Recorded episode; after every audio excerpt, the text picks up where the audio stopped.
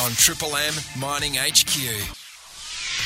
Good morning and welcome to Mining HQ, your go to show for everything happening in the mining industry. I'm Pablo Miller, and this morning, Chris Lemessier, he's sitting down with the CME State Manager for Regional WA. It's Susan Cull. Chris, good morning. Hey, Pablo, good morning to you. We're going to have a chat to the uh, State Manager, Regional WA from CME. First time on Mining HQ, Susan Cull. Good morning, Susan. Oh, good morning.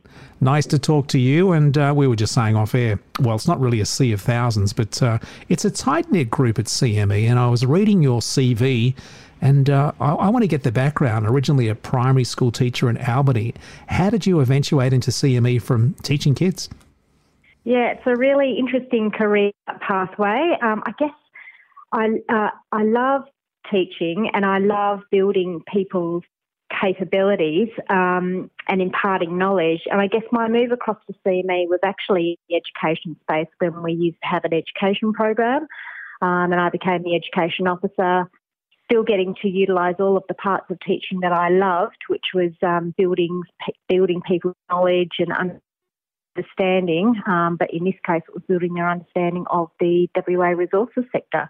Still got to work with kids, primary and secondary, um, but then, yeah, worked for quite a different organisation than education. Oh, congrats on that. Now we're going to look at some of the uh, key topics over the last few weeks. Um, so, Susan, the first one, Rio Tinto, they've committed, what, $75 million to renew a partnership? Yeah, that's right. They've committed $75 million um, to renew their partnerships with both the Shire of Ashburton and also the City of Karratha.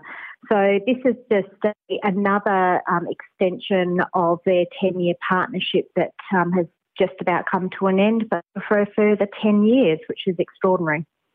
Now, this, this is uh, big news. It was a business luncheon heard recently. Kate Jen- Jenkins, Australia's Sex Discrimination Commissioner. How did that go at the lunch? Oh, really great. So Kate uh, really just inspired our guests of which we had uh, probably close to 450 people. But yeah, she really inspired us with her leadership on this matter. Um, and she first took us through a bit of a history walk, I suppose, of the work of the Commission and then her work um, on the Australian First Inquiry into Sexual Harassment in the Workplace. And then, of course, with her subsequent Respect at Work report and recommendations. So she had some uh, really interesting uh, things to say and, and some practical components as well. And I'm sure it's something that will be uh, ongoing as far as each individual mine site. Were there any great takeaways that uh, you can reflect back on? Yeah, look, it's a really important issue to our industry, both at the individual company level, uh, but also at industry wide level from CME's perspective.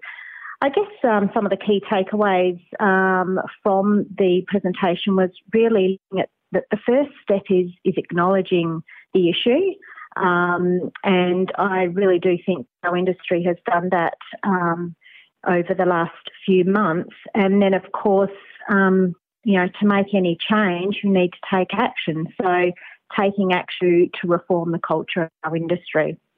CME certainly been um, taking a number of practical steps to uh, work with industry to help change that culture. Uh, Susan, Northern Star Resources now a major partnership with uh, the Royal Flying Doctor Service. Yes, a really exciting partnership that was recently announced between Northern Star Resources and Royal Flying Doctor Service. And look, a really important service, um, not just in the Goldfields region, but right across WA. And certainly in the Goldfields region, with so many of um, the operations being uh, in the remote Goldfields region, having the support of the Royal Flying Doctor Service and the, the I guess the um, the health services in the hub of Kalgoorlie Boulder is really important to uh, not only our members but of course the communities um, in which we operate in.